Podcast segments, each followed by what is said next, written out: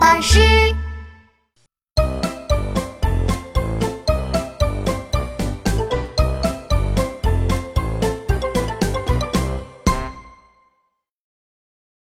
我把爸爸弄丢了。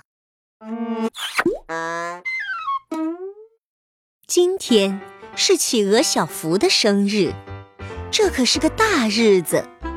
小福对爸爸说：“从今天起，我就是大企鹅了，我可以自己选礼物喽。”原来，爸爸答应过小福，今年的生日礼物由小福自己挑选。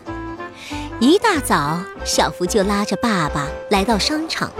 他一边走一边唱：“啦啦啦啦，选礼物！啦啦啦啦，选礼物！”小福开心极了，在商场里蹦来蹦去。爸爸对他说：“小福，要跟紧哦，不要走丢了。”“不会的，我已经长大了。”商场真大呀，好多好多好吃的。好多好多好玩的。这时，小福看到一辆怪兽卡车，还会变形呢。他大声地说：“怪兽卡车就是它了！”小福兴奋地跑了过去，拿着怪兽卡车说：“这个轮子多大，多酷啊！是不是，爸爸？爸爸？咦，爸爸去哪儿了？”小福左看看，右看看，啊，在那里！他跑过去，抱着爸爸的大腿。爸爸，我选中礼物啦！一个陌生的叔叔转过来对小福说：“呃，小朋友，你在找爸爸吗？”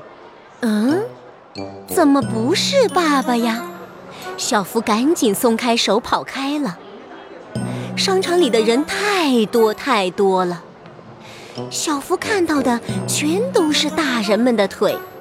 不一会儿，他就迷路了。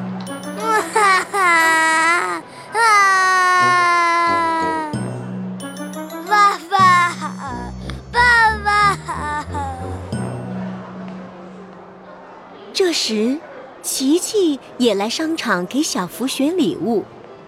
他看到小福一个人在哭，琪琪赶紧走过去问：“嗨，小福，你怎么了？”“我把爸爸弄丢了。”“哈哈，你别担心了，小福，我们有魔法巴士嘟嘟，他什么都知道。”琪琪安慰小福，连忙念起了咒语：“宝宝巴士嘟嘟嘟。”小小魔法闪亮亮，咒语念完，一道彩虹出现了，魔法巴士从彩虹桥上开了过来。当当当当，我是嘟嘟，我来了。琪琪，你找我什么事呀？嘟嘟，小福找不到爸爸了，怎么办啊？别担心，我有好多办法呢。第一个办法，走丢后。不乱跑，站在原地等大人。听到这话，小福挠挠头，不好意思地说：“可是我已经走了很久很远了。”那我们就用第二个办法，找商场的工作人员帮忙。Go！小福、琪琪还有嘟嘟出发去找商场的工作人员。很快，大家就在收银处找到了一个收银阿姨。阿姨对小福说：“小福，你可以告诉我你爸爸的电话号码吗？我帮你联系他。”嗯，我想想，一，一，哎呀，我本来记得的。小福太着急了，把爸爸的电话号码给忘记了。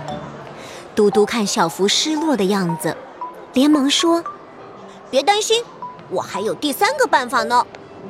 第三个办法就是去广播室播寻人启事。”小福听了嘟嘟的话，又犯难了，该去哪里找广播室呢？突然，他看到服务台有个穿制服的叔叔。小福走过去问叔叔：“叔叔，你可以带我们去广播室吗？”“当然可以。”广播室里，一个漂亮阿姨接待了他们。小福对阿姨说：“阿姨，我找不到爸爸了，您可以用广播叫他过来吗？”“当然可以啦。”阿姨走到广播台，对着话筒说：“小福爸爸，小福爸爸，您的儿子小福正在广播室等您。小福爸爸，小福爸爸，您的儿子小福正在广播室等您。”没过多久，小福爸爸满头大汗地跑了过来，